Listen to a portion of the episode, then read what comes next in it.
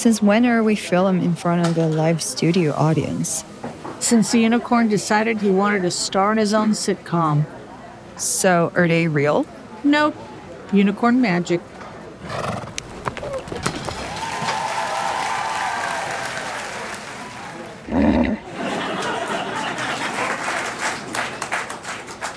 That is going to get old.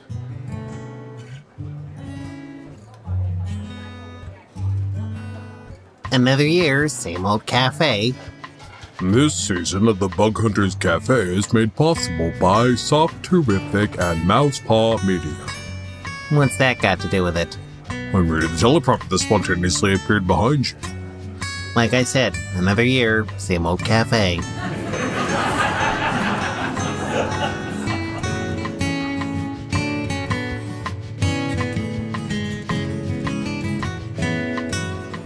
Hey, Jason. Wow, thank you. I'm so glad to be here too. They're just applauding on cue. Anyway, they're not real. They're not? It looks like a live studio audience. It's unicorn magic. He's going through another midlife crisis. This time he's decided he wants to be the star of his own sitcom, and we're the supporting cast. Either the sitcom finds a writer or the unicorn finds a life coach. Edaqa Mortoray might be able to help.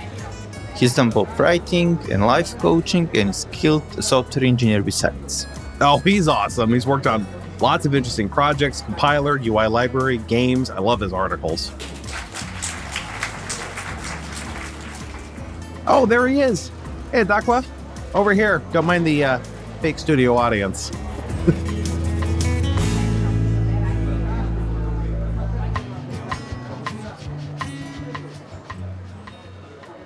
You always wonder what's up then. Hey, it's nice to be here. Um, a quick question. There's some unicorn at the door trying to sell me some script for a movie. You know anything about that?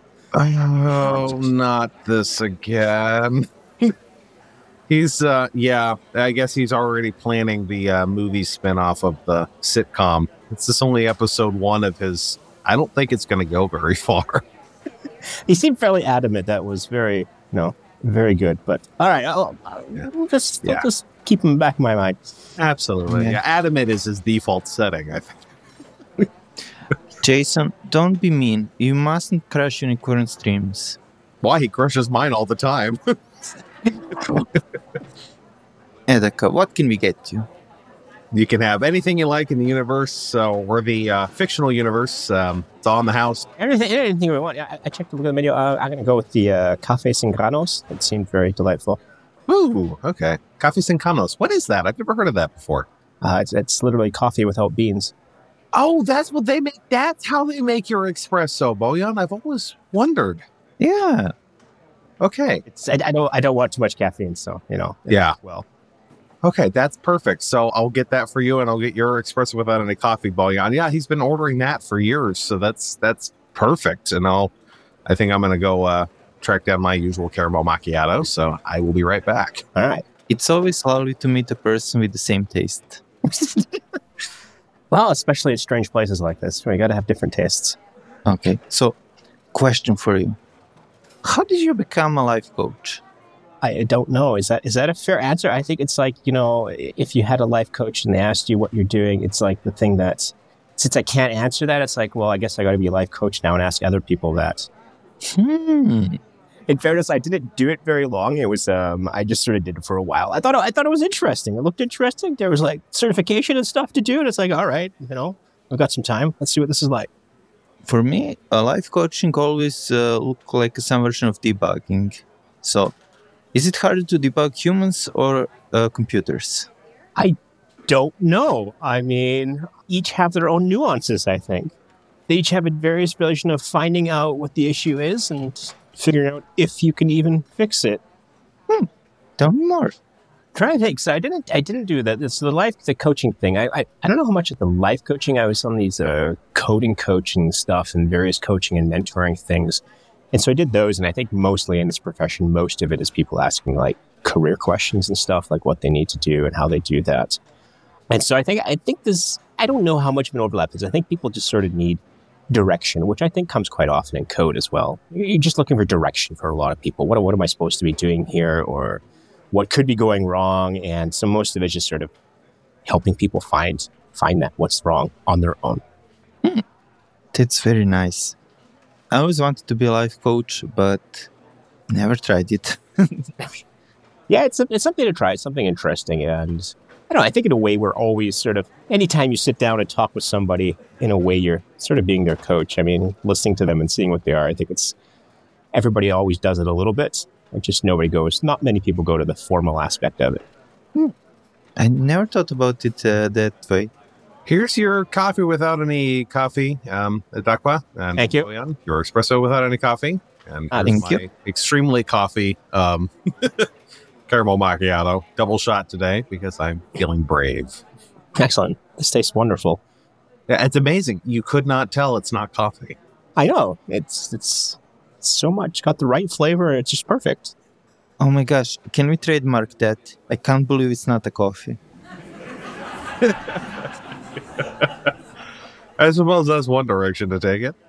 So one of the other things I noticed that you put on your your profile often at Dakwa is uh, Monster Hunter. What's the story behind that? So it's actually Monster Slayer, I think. A Monster Slayer, yes. I think that that's on LinkedIn, and that's my point of pride. Maybe in this cafe, I shouldn't say it so loudly that I like to kill monsters. It may not be the appropriate place, so I'll keep that quiet. But there was this thing. I just wanted to have the skill in LinkedIn that was like um, ridiculous, right? Mhm. And so it was ridiculous. And I don't actually know where the Monster Slayer came from, but as it turned out at the time, I was doing this AI programming on a place called CodinGame and you program these little AI bots and stuff to do things. And so Monster Slayer was at the same time, and I was asking people, "Can you, you know, vouch for me that I'm a Monster Slayer?" And somebody actually said, "Well, sure, because I've actually seen you do it." I'm like, "But what do you mean?" It's like, "Well, you were killing monsters last week over in Coding." so I said, "Okay, great. I'm a Monster Slayer. I'll add that to my title." And I, I, I, I hope I'm still LinkedIn's number one Monster Slayer, but I haven't checked recently. Oh my gosh. I love CodinGame. That's so cool to learn that you that, that you worked on that. And I wouldn't worry about anybody uh, reacting later. But actually, yeah, Mr. Van Helsing's over there at his usual table. Oh, that's good. Good. I'm, I feel safe for that. For some reason, he has developed a taste for garlic espresso, which I could never really get. That's all right. Seems fair. Seems fair. Yeah, absolutely. So tell me more about that. What was that like working at uh, working on CodinGame? I mean, that that's I've had a lot of fun on that platform. Like, Well, I was I was just a user platform. I wasn't working on. I don't know. okay, So I was just a user platform, and I was doing that. I was curious about Rust at the time, and I just saw this, and I was like, "Wow, they had graphics." It was the biggest thing. They had graphics and little games to program. Like this, this is fun. And I had started up a Twitch stream at the same time, and so I would, I was like, I just started coding these things live on Twitch, and it was it was fun to do. Um, it was also quite stressful because there's like these competitions and you, you're trying to do better and you know you have people watching you and the audiences are great. Like the programming audiences are great. They don't pressure on you but at the same time you know you feel this pressure like i got to do well here because this is you know i'm live here. People are watching my potential employer is watching. this performance. I, I, I never thought about that at all we are silently judging you. Yeah. silently judging Oh my gosh. i'm not sure watching twitch streams would be a good background reference check i mean for the wild things Well, CodinGame actually does have a whole thing where, like, you play the games on there, and then they, they they take the results of that and they pass it along to the employer and say, "Hey, this guy's really good at coding this and this and this." And uh, I mean, I they have that whole thing. I think I might have seen that. I might have just ignored all of that. I just picked games that I thought would be interesting for people to watch with the yeah. And you make games now too. You've got this um, Yes, Edaqa's escape room. Yes, Edaqa's room. So I was, I was, uh, so I'm a big escape room aficionado. I love playing escape rooms, and so along comes a certain pandemic, and we can't go play escape rooms. So I'm like, I'm gonna make my own.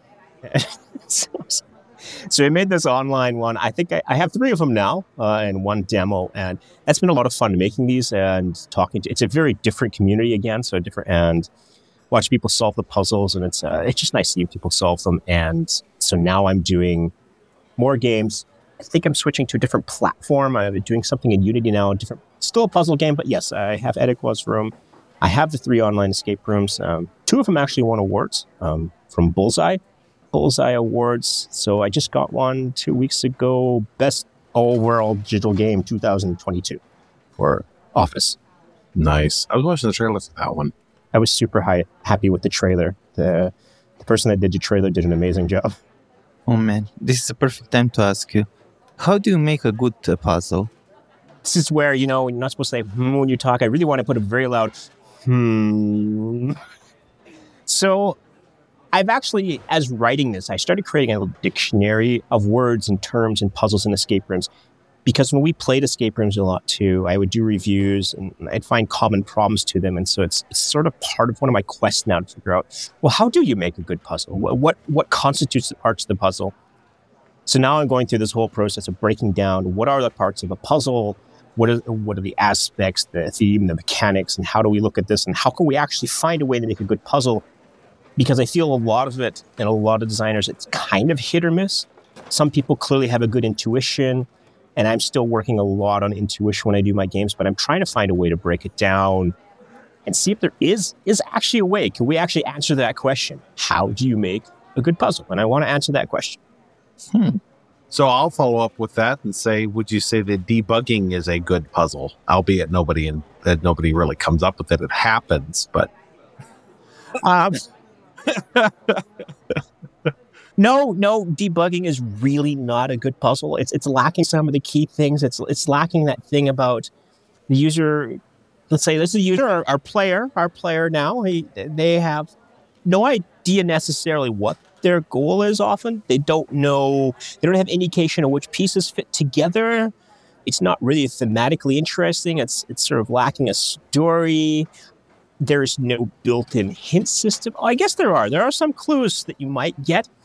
Overall, I'd say it's it's not a good puzzle.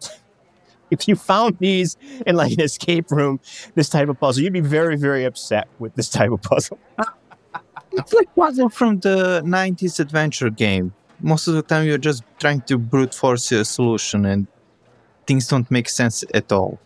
Yeah, I'm still fascinated with adventure games that those became so popular because, yeah, most of those don't have good puzzles.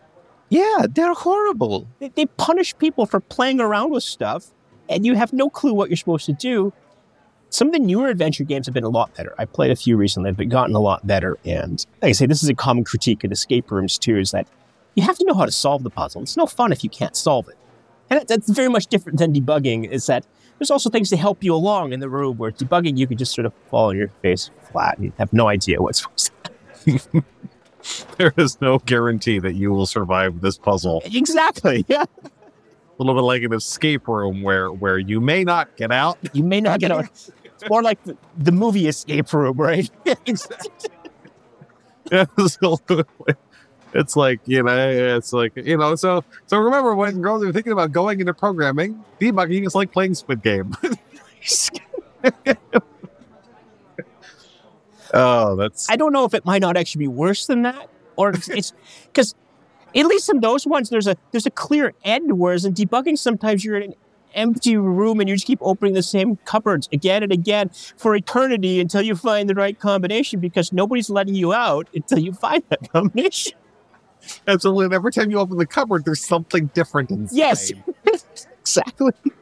It's like that. Yeah, this this is where it crosses the line from Edaqa's room, and it goes clearly into the Stanley parable. Oh, Actually, I love the Stanley parable. I, I love the kind of the meta nature of that. It's like it's the, the narration is kind of the main. that is an absolute gem of a game. Oh my gosh. I have to admit, I have kind of this insidious desire someday to build a game called I Am Not a Designer and to have it be where it starts the game starts up and it looks like just some some basic thing like a spreadsheet program. But as you proceed through and you get the little objectives and pop-ups, as you proceed through, the interface gets gradually worse.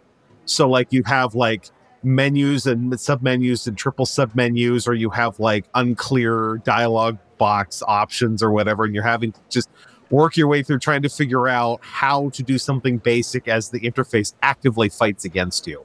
It's funny you should say that because in my office game, I actually have a spreadsheet puzzle.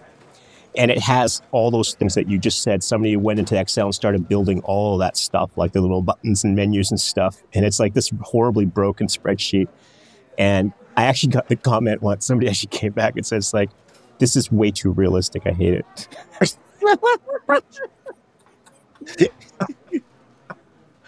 oh my gosh. Debugging Excel is not a laughing matter.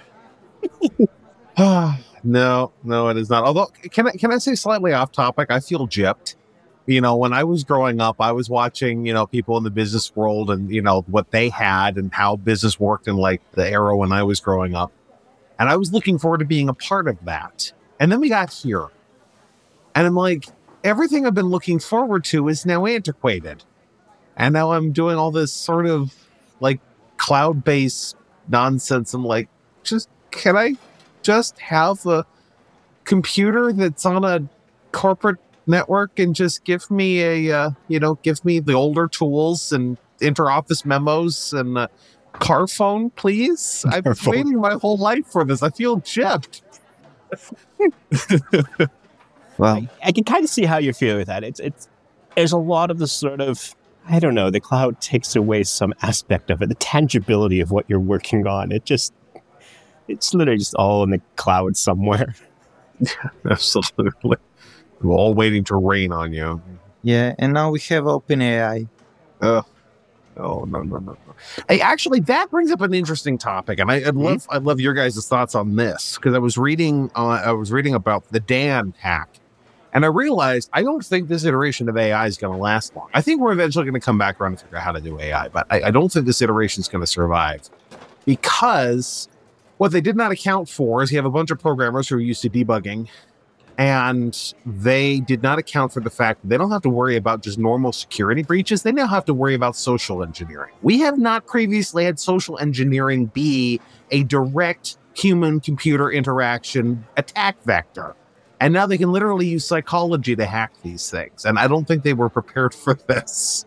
I don't know. Well, I think first of all, we had social engineering was a big attack vector beforehand. It's just it wasn't automated, right?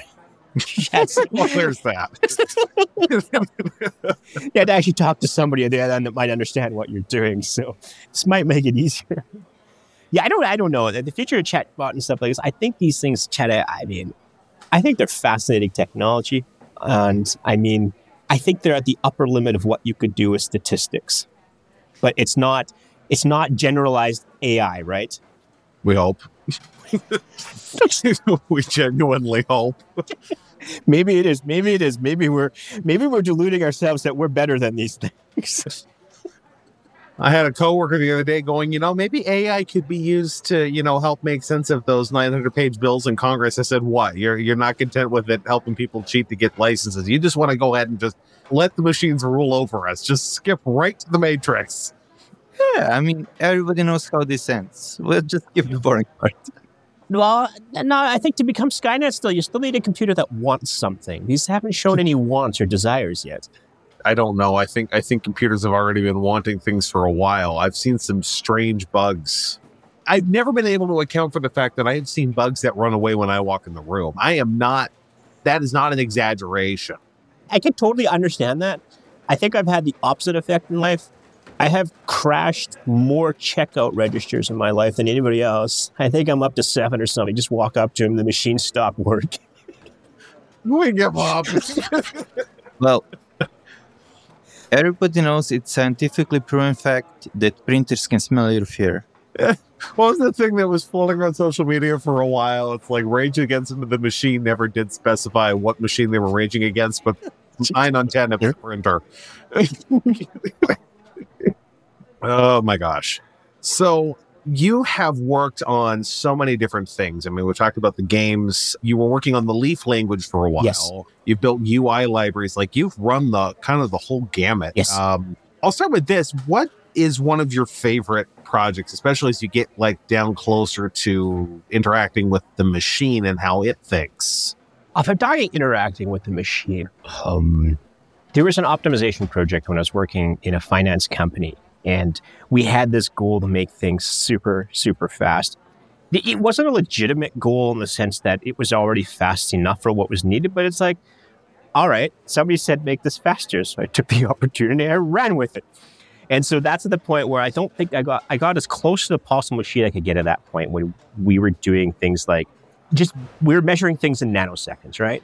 And this was the this was already the goal of how do you actually get it to consistently measure something in nanoseconds when the call to the clock takes like 38 nanoseconds. so this was lots of fun. Like I got so close and I got to fully optimize the machine like you know, in C++, you know all those weird things like data alignment, page size, and all those things that nobody ever uses. I got to use all of them. I got to use manual fences. I got to use atomics. I got to use everything, like all that low level stuff. And that, that, that was a real challenge because it was like, how can we make queues that work between threads that don't go to the operating system, that don't lock up and stuff? And so that was a that was a fascinating technical project at a very low level, that type of optimization. I love any excuse to get that far down. I, I remember writing a benchmarker myself once and getting into the whole fencing operations and oh, that's fun stuff right there.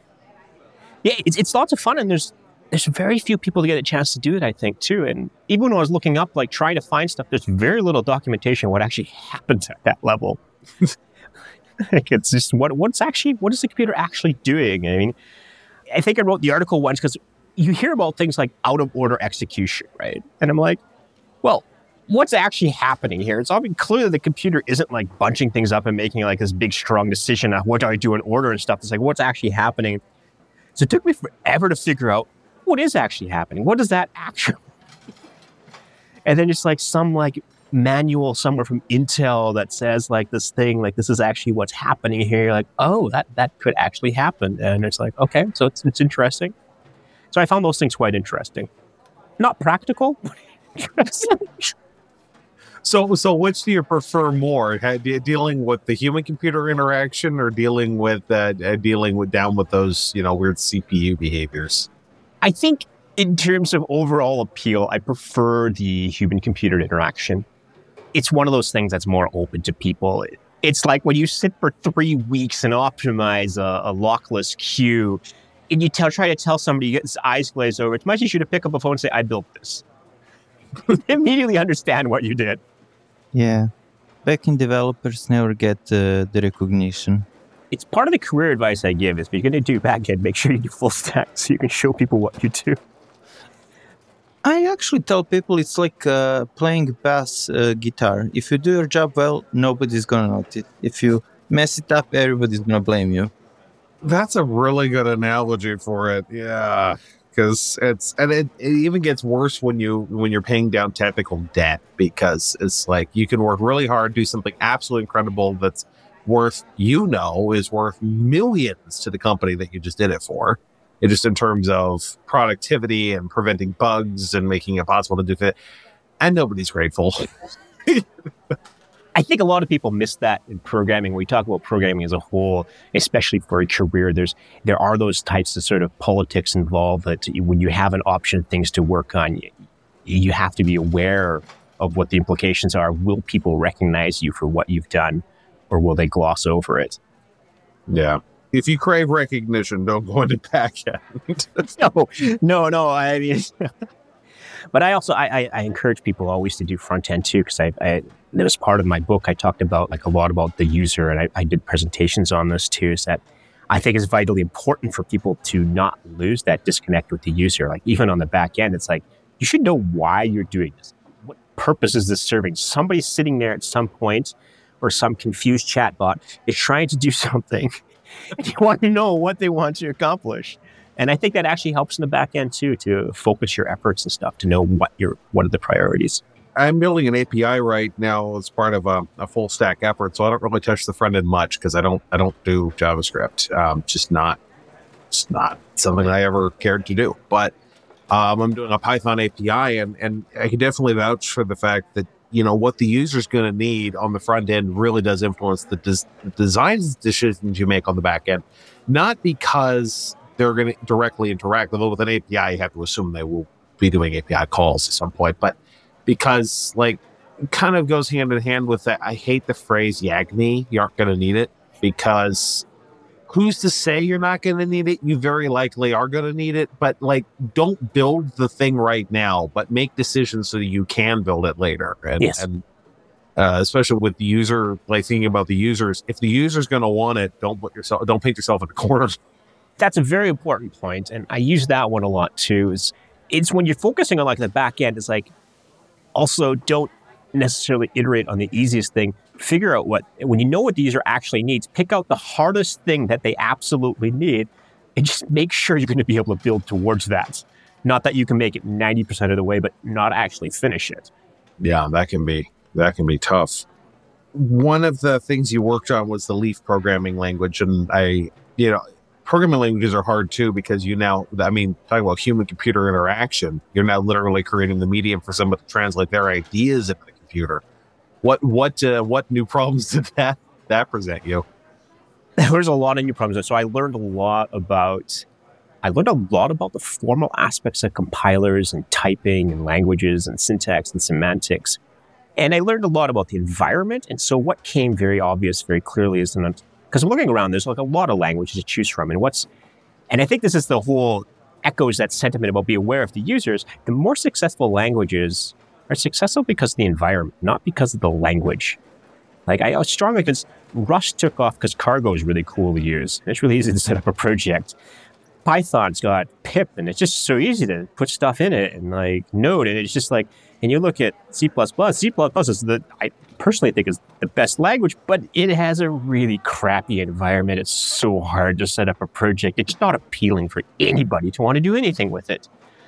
And so I learned that these types of lessons a lot while doing the languages. What's the important things here? Where do we have to go with this?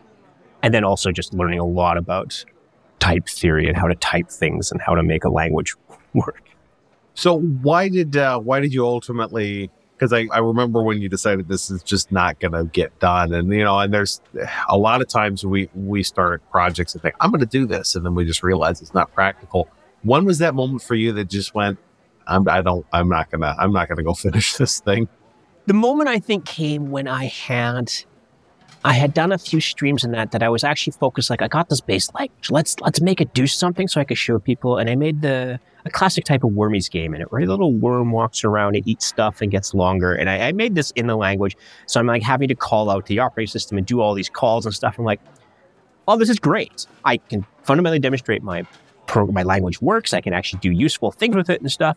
And then you're like, what do I have to do now? And then somebody goes, ah, And so at this, well, this is a 3,000 page standard library you need before anybody can use your language. It's like, oh, this, this is kind of daunting. I don't think I really want to write it. Hundreds upon hundreds of APIs before somebody will look at your language and go, I could use that to do something.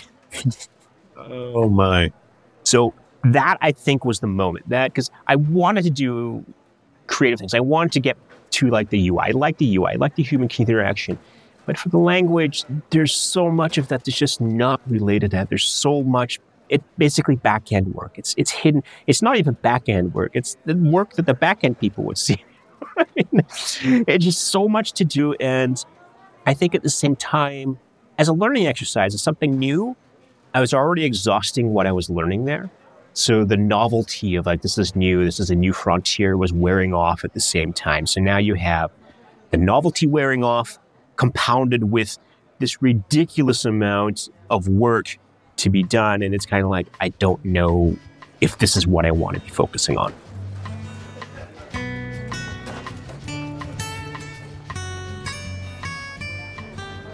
Jess, have you thought of a special for the day?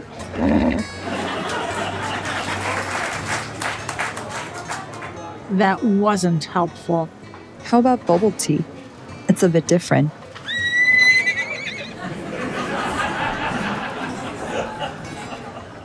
All right, that's it. The sitcom is going off the air effective immediately.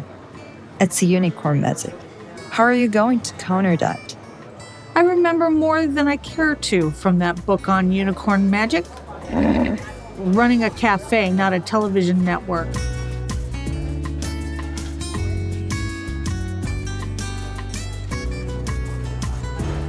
Tell us what's your favorite bug. And it needs to be in one of your nightmares to qualify. What? How can it be a favorite bug and be in one of his nightmares at the same time? Well, with time, grow to love it instead of fear it. I'm trying to think of what what defines favorite here. Like, is it like this this love hate relationship with it, like, or is it like one I actually enjoy? Ki- Kind of a war story in terms of a monster you've slayed. You know, it's like, oh, let's see. I've had some really really weirdly unique ones. Um, oh, do tell. Uh, well, I don't know if they're unique, but the, they're ones coming from different languages. So we had this is a really old C project, and this is going to scare everybody off who ever thought about C that this would just nail it in coffin. Is that um, we had one of these classic bugs that if you put a print statement in, the bug would go away, and it got down to the point where if you put an extra semicolon in the program, the bug would go away, which made it virtually impossible to figure out where it was. So it's just like it was like because these are the way compilers C worked is that extra semicolon somewhere triggered something to make a byte align slightly differently, which caused the bug not to manifest. And we just keep looking at this in days and days at end, and it's just like I honestly don't remember what we did to solve it other than going through the code and like rearranging things. I don't honestly know if we ever found that one so much as just sort of went away for us. um, That's horrifying. yeah, those were the other one. Um, oh, this is now I remember why I learned the ordering thing for uh, computers. We had a bug that would happen in the trading software, and it would rarely happen. And by rare, I meant like once a week, not the type of thing you want to do. And so I actually wrote the simulator, and the rarity came down to this is I had to write the simulator to the point to get the tightly so packed across four CPUs running at the same time that about once every 20 seconds this bug would exhibit itself. And this is like billions upon billions of iterations of this code. And occasionally it'd be like, blip. Oh, it's like great. And that one, I think that was a war story one because that's where your compiler doesn't help you. That's the one where you take your chunk of code and you're mentally in your head compiling what the CPU is doing, trying to figure out the one bit that it's flipping out of order for you, for example. That was not a fun one. So those are like the the brutal ones that are just like so hard to find. Most of the other fun ones, I always I, I, I do have a classic errors. It's like, and I had them a lot in the last project too. It's like somebody reports a bug. It's like, why doesn't this work? And you're like, oh, this is really weird. This should really work. And you're like going, you reproduce the bug. You're like tracing down the code. And you're super, and you finally get to the point where the code where the bug occurs, and there's a comment. To do fix this part. oh no. it's like, well, it's great. It's like, well, I I know how to fix it. It's, it's commented right here. Oh my gosh. Now the issue, uh, th- and that's the one where you remind yourself why we have Jira. Uh, there's so many issues, though, right? You get them. Uh, you said I also covered like my. It's hard to say favorite bug. I, I, I those I think those are the fun ones. Whereas I already knew the bug was there, and just didn't have time to fix it. Those are the other ones. I think yeah, they're really just mostly war stories. I think. Yeah. I've, you know, the monster hunting is, the monster slaying is kind of on my mind lately because I've been, been working on this API and, uh, there are ghosts. It's Python. This is supposed to be straightforward. It's FastAPI, which is great. Like we, we built the entire thing. It's our code. It's not even a year old yet. But oh my gosh, it's just because I guess you never realize, and kind of, I guess this kind of goes back to even the ones you described. You never realize sometimes the the bugs you're setting yourself up for months in advance. One of the bugs we ran into was because we made a decision to hold off on adding the update operation for Yeah. you know it's an API. So it's like, oh, let's wait on update. Let's just do create. And as a result of not doing update, we then overlooked some details about the schema, which then trickled Ah. down to overlooking some things with the ORM, which then changed how we were interacting with actually adding records into the database, which which then manifested as all these really bizarre bugs that we did not expect. And so then we're trying to do normal things and we're getting undefined and and, and non-deterministic behavior. And my coworker and I are watching. I wound up I, I was wound up, you know, putting a link to uh you know, Ghostbusters somewhere in, the, in our workspace because it's like this is just all the bugs, all the little bugs, and then we fix it, and then it breaks the front end. And so then the Ah, front yeah. end guy's running in circles, and he's trying to like all his tests that were passing yesterday are now breaking. Breaking. Yeah. And it wasn't that we changed the behavior of the API, it's that we fixed the fundamental problems and how we were storing it. That's now suddenly exposed everything that went wrong in his part of the code. That bug was a feature. Yeah, it's like I, it's not Yagni, it's it's more it's more like um Yagi. It's more like just Yag. You are going to You are going to. I think that hits on the area of like um, undefined behavior, and those are some of my the bugs I hate the most. When you have code, and you go and you have to change something, and you look at it and you realize, well, this technically supports something I didn't expect it to, and you're sitting there wondering, do we need to support this? Does somebody rely on this odd behavior? And I think that hits it exactly that, that if you do change it then, as you said, Jason, you, you may just be in fixing something, but somebody wrote something that depended on the broken aspect of it. And so now you're not sure, well, did I actually fix the bug? Did I introduce a new bug? So it's not even clear what the solution is anymore. Yeah, there's a isn't there um yeah Hyrum law which is that um with it states with a sufficient number of users of an API, it doesn't matter what you promise of the contract, all observable behaviors of your system will be depended on by somebody. I, I think it's a very valid point. I think it's when I try to help people out in programming, I very much, I'm very much in strong favor of defensive coding. It's like put asserts everywhere. Just only support the one thing you wanted, even if it looks like you might support something else. Just don't. just refuse to cowardly refuse to support anything except that one thing you wanted, just to prevent this thing from happening. That somebody depends on something you did not intend on supporting. Yeah. Yeah. Don't fix later what you could fix now.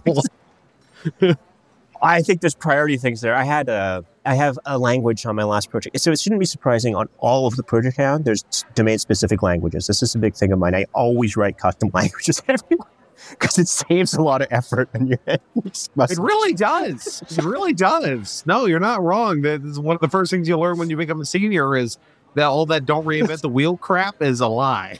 yeah, yeah, it just languages, partial languages, structured files. I just, just do it. And so I had this little expression language, and, I, and we hit a bug there. It's like, oh, I made a mistake. We're accepting both like a string and a symbol here in type theory. It's like, this is problematic because now I'm writing a parser to speed this up, and the parser has to know which one it is. And so in our last project, or the current project I'm on, we have this uh, deprecation framework. So anytime you suspect something might have been used, you can basically check. And the first thing you do is you check in a thing that says deprecate. So somebody uses it, you get all these deprecated notices. And it first confirms whether somebody was relying on it or not. And then you can fix them. And then once they're gone, then you're allowed to get rid of the behavior. And it's been a very interesting sort of approach to get rid of this undefined reliance type thing. It's just check if somebody's using it first and let it run for a few weeks and see, oh, we never got the error. This is good, good. We can probably get rid of it now. And then and then change the behavior. That's the problem that that happened with Python 2 to Python 3. And you know, everyone criticizes Python because it's like, well, you broke the language moving from 2 to 3. It's like, okay, first of all, major release is gonna break things, live with it. Yeah. But it was, you know, there was a lot of I think a lot of unfounded criticism because the reality is they were redesigning the language based on things they now knew that Yeah. they didn't know before.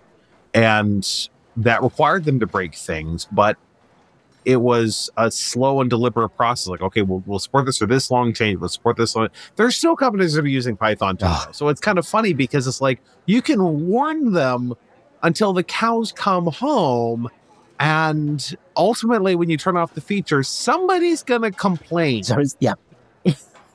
Actually, Minecraft has the exact same problem. If you've ever done anything in Minecraft, like command blocks or whatever, which becomes a coding language in and of itself, Yeah. same problem. It's like, okay, we're going to fundamentally rewrite the command system. We're going to break everything in one shot, in one release. It's going to break all your commands. And they warned, and they warned, and they warned, and they warned, and they warned, and then they did it, and then everyone complained. Yeah, it's it's a tough problem to solve. And like from doing the language design, I can understand like how this happens because it's like some point you back yourself into a corner so bad that it's just like you don't want to build like a weird hacks continually just support old stuff. At some point you just have to say, well, we're just we're just gonna get rid of this weird stuff and somebody has to deal with it. And yeah, for Python and Python, I think it's a little bit better now in how they deprecate things, but they still do. But yeah, the, the switch is just you just have to do it sometimes. It's just because otherwise you're stuck. Because quite often you have a bug, and when you really sit down and you've analyzed the bug to the point you realize the bug is your architecture or something fundamental that you can't patch your way around it anymore. And you have to sort of turn and change a whole bunch of things. And that's extremely risky. Yeah, it's if you have a whole bunch of users out there, programmers and end users, you, you're going to impact them. And then every user has the same brilliant solution that's super easy. All you have to do is just add a checkbox in the settings. and they don't realize just how much complexity comes with that. It's like now we have, yeah, okay, sure, it looks easy to you, but now we have all of these, and all these conditions, and it's like, oh, just give me the option to turn it back on. No, we have to fundamentally rewrite the program. We don't want to keep maintaining the bug. like, is this a project or an insect museum? It's like there's all these bugs everywhere that I'm taking care of, and I don't want to keep feeding them. Yeah, exactly. You you want to get rid of it. You want to make the software better. It's it's a tough situation. I think it's it's really hard to decide which things you get rid of, and I think you you have to try as much as you can to avoid breaking it first. You, you don't want to just get in the habit of breaking it and annoying people, but you have to get there to the point where like, well, okay, we're gonna we have to break this. And I found from politics and clients, what's really helpful is in the in the version of something you break something, you have something shiny and new at the same time. So they can have the shiny new thing, and you're like, well, you got this. We broke this a little bit, but you got the shiny new thing. It seems to work in general. Yeah, especially if you tell them you get this shiny new thing because we broke. Yeah. the other. It's yeah, it's amazing how like I was I was community manager for um for a mail client for a while, and uh, I uh, like the the project owner was just languishing because he had literally I'm not kidding almost two thousand bugs open tickets on GitHub. And I stepped up and said, "Hey, do you want me to just kind of come in here and I'll I, I'll go through all these. I'll figure out what we actually need to do. I'll wrangle the community. I'll set up a new platform for you. I'll I'll get all of it." Where he's like, "Please do." So I did. I went through, and it was amazing because email clients, you'd think it's easy. Email is easy. I mean, everything ultimately you know, for the last twenty years, every program will ultimately become an email client. Like now, everything becomes a chatbot. But Yeah. like every everything was everything turned into an email client from like the invention of email onward. And so you think, oh, that's easy. It's just, you got to send email. No, it's it, there's so many. It's like so many different user personas with email clients, and every last one of them is, in their own eyes, the most important. And it's easy. Just got to give them what they want. It's easy, right? It's easy. Just give them settings. Just let them do what they want with it, and and and then none of the protocols are consistent. And so there was continual push and pull. Like this group's like, but our features are more important. No, but our features are more important. You call these competing users who are basically having, you know, firing deathmatch battles over who was going to get the the next release. And it's like, dude, chill out, okay? It's an email client. You send an email, the other person receives it. Be happy. Doesn't work that way. As soon as they no. think they can get it, then they need it yesterday. Yeah, I think managing expectations is always the biggest thing. And I think even if your product's free or low cost, you really have to get people to understand what they actually need from the system. I think people end up focusing on small things because it's what they can tangibly understand. But usually, I think if somebody's complaining about something small, it's because something else is bugging them. But they're not able to point out what that is. Yeah, that's a good point. And it does get worse when there's money involved. Oh, yeah, yeah. I paid for this. This should be perfect. yes, I'm paying my $5 per year. Why are you? exactly. Yeah, it was it was it was something like it was paying something like eight dollars a month. For eight dollars a month, you should be fixing all my bugs right away. It's like let me I, I had to explain to a few people. It's like, okay, let me explain to you what the actual market rate for a coder is. Okay. Ah, Hint, it is not eight dollars a month. it's not. I yeah, I mean, this is a problem with um, and Google and Facebook are largely responsible for this. This expectation of getting services for free is that because they make money from other ventures, is they don't have to charge for their utility products, and it it creates a difficult expectation for other companies that people have a very mismatched idea of how much these things actually cost to develop. Boy, and you've done client work. Have you seen any of this? Oh yes. More than uh, I would like to admit. Okay. So, as you mentioned regarding expectation, how difficult that is, I'm encountering that all of the time because uh, usually clients want something yesterday and they want to pay as least uh, amount of money as possible. How do you get to win-win situation with uh, people like that? So the expectations is really, I think this is where I like to distinguish between what the art of programming really is as opposed to writing code. And so this is where you really have to figure out what, what do they actually want? So quite often you have this long list of features and they want all of it sort of as soon as possible. The question is to figure out what is their business? What are they actually doing? What is going to be most useful to them? And this is either through talking to them, watching them work, watching them use the software, looking at things. And I think this is the true, the true value in like the programmers. Like if you're really good at programming, this is what you do. You look at it and you figure out what is the thing they really need first? What gives them the biggest benefit right now? And what could come later? And what can we probably push off forever? Because if we give them these first things, they're going to be satisfied with it. And I don't know if there's like a set way to do this other than just like talking to them, observing them work, but it's part of that really understanding is really trying to understand what are they trying to achieve. Hmm. The question behind the question. Yeah, but I do find that uh, usually clients don't know that. This is exactly true. Clients don't want that. And this is exactly why, if we think about things about like chatbot writing code and stuff, why I'm not concerned. I'm not concerned because if we look at the greater art of programming, it's about figuring this out. It's your role as the programmer to look at what they're doing, look at what you can do, and look at the time frame to figure out what's going to work best for them and this is why I think even though we, a lot of named methodologies we can push aside, the idea of continual deployment has been really, really helpful. Get stuff to the clients as soon as possible so that they can start using it and see how it works and get that feedback and also take a step back. This is one of the very common things people ask clients, what are the individual features that you need? And they give this itemized list of stuff it's very important to take the step back and go, it's like, whoa, whoa, why do you need these list of things? Because quite often, and we have this in the company I'm at now, is that people will just list things that their current software does without thinking about why they actually use them.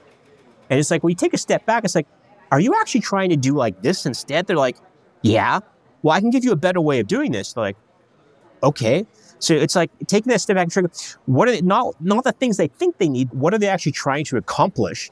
And because quite often the, people get so used to trying to itemize features that they they forget about the actual overall goal. What is somebody trying to do?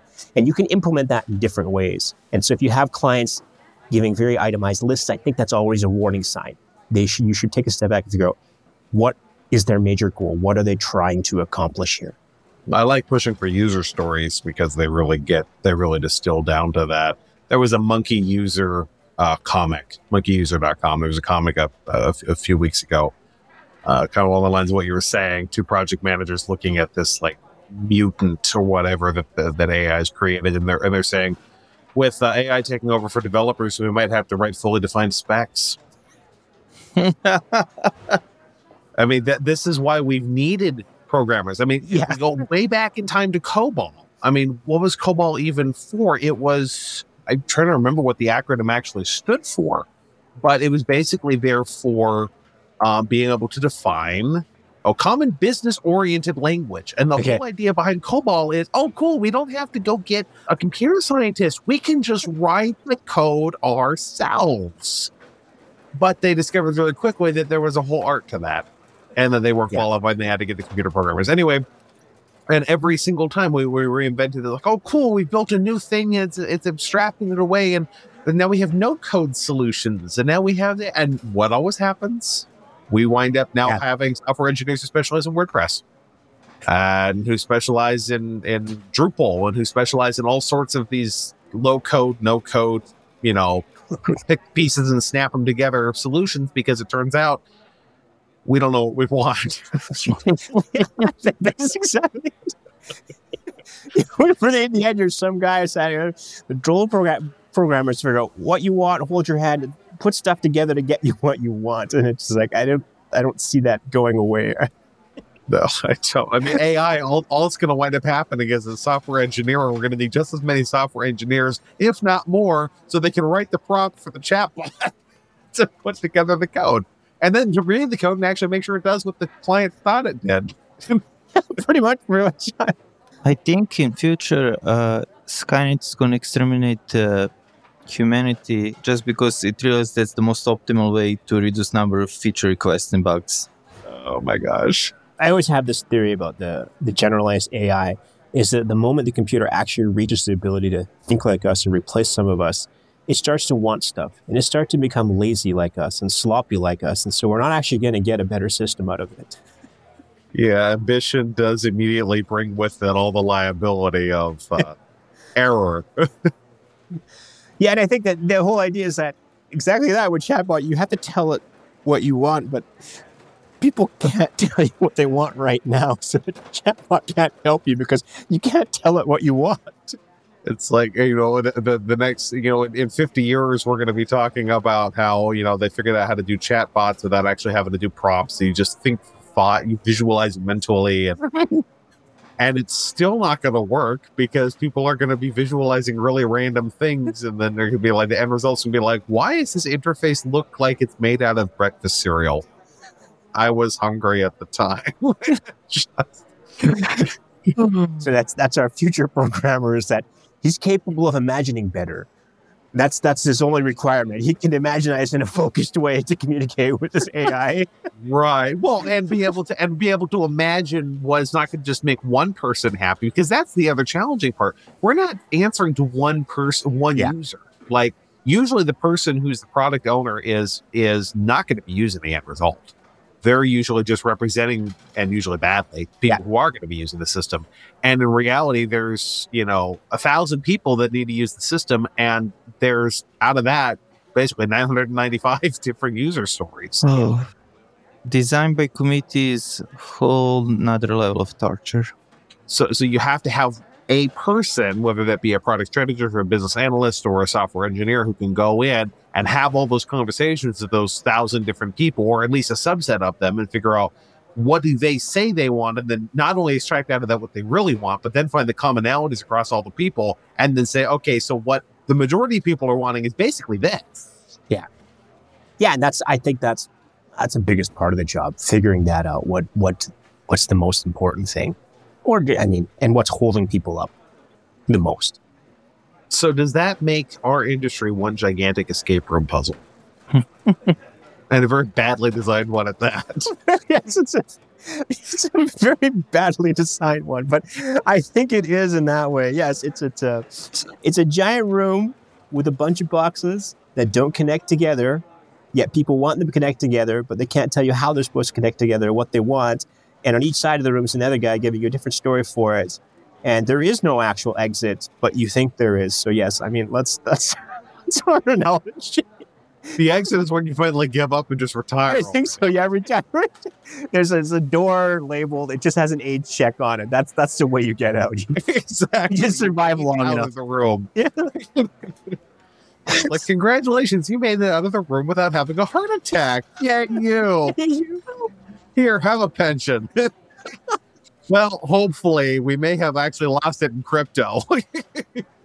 yeah, and then and then and then, but then the funny the funny ending of the story is then we go and we go build things ourselves and enjoy it until we decide to actually share it with someone else, and then we're right back in the same stupid room. And it's like that old Jim Henson movie of the guy trapped in the box, like you can never get out. yeah, I mean, programming on your own, like just writing code, is like you have that advantage that you don't have conflicting requirements. Okay, maybe sometimes you do, but the moment you show it to somebody, that's the first thing in their minds. But what if? Oh dear. I wrote an article years ago, and I think I need to resurface it again. I wrote an article years ago called the Cranky Developers Manifesto, and it's a proposal for a, a document that you can put right aside, right alongside your license and your project. And It literally just says, "I'm doing this for fun. I reserve the right to ignore your feature requests." To ignore your bug reports, to ignore your pull requests, and to literally just disregard what you want out of this code. So I'll, I'll kind of wind up with this then. If you could build anything and be guaranteed that no one will give you a single bug report or feature request, but just, I know this will never happen, but hey, while we're on fantasy, uh, just use and enjoy your product, but never ask a single thing of you. What would you build if you were the sole stakeholder? You know, I'm so focused on games now. I just kind of want to say I, I build games just because they're fun and people have fun with them. And and you could just obviously tell people, well, you can't have feedback. You just fun, enjoy it, and go on. And I think that's that's where I'm at now. Otherwise, I've always said I would. What I always want to develop? I always want to develop a proper issue system. This has bugged me that there is no good issue system out there. Every one I've used has always been a fault, and that would be my my prime business useful utility that I think I'd want to develop is that one. Give enough time and get it working correctly. And I think I know all the use cases from my own experience. That's I, th- I think that would be a nice one. We need to talk. Anybody want to refill? Sure, I'll take one more. We'll just finish off here. So lovely. Absolutely. You, Bojan, do you want to refill of your uh, espresso without coffee? No, no, no. I have to ride the unicorn to home. He's going to sell you a Yeah. script more. You know that, right? Well, unicorns got to do what unicorns got to do. Absolutely. I hope Andy figures out a way to cut the sitcom short because that laugh track I've been hearing in the background is starting to drive me batty. Thank you so much. This has been awesome, and I'll go get that uh, refill, Doctor. All right.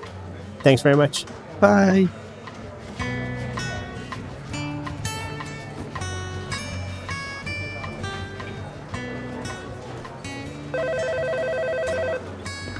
Bug Hunters Cafe, this is Jess.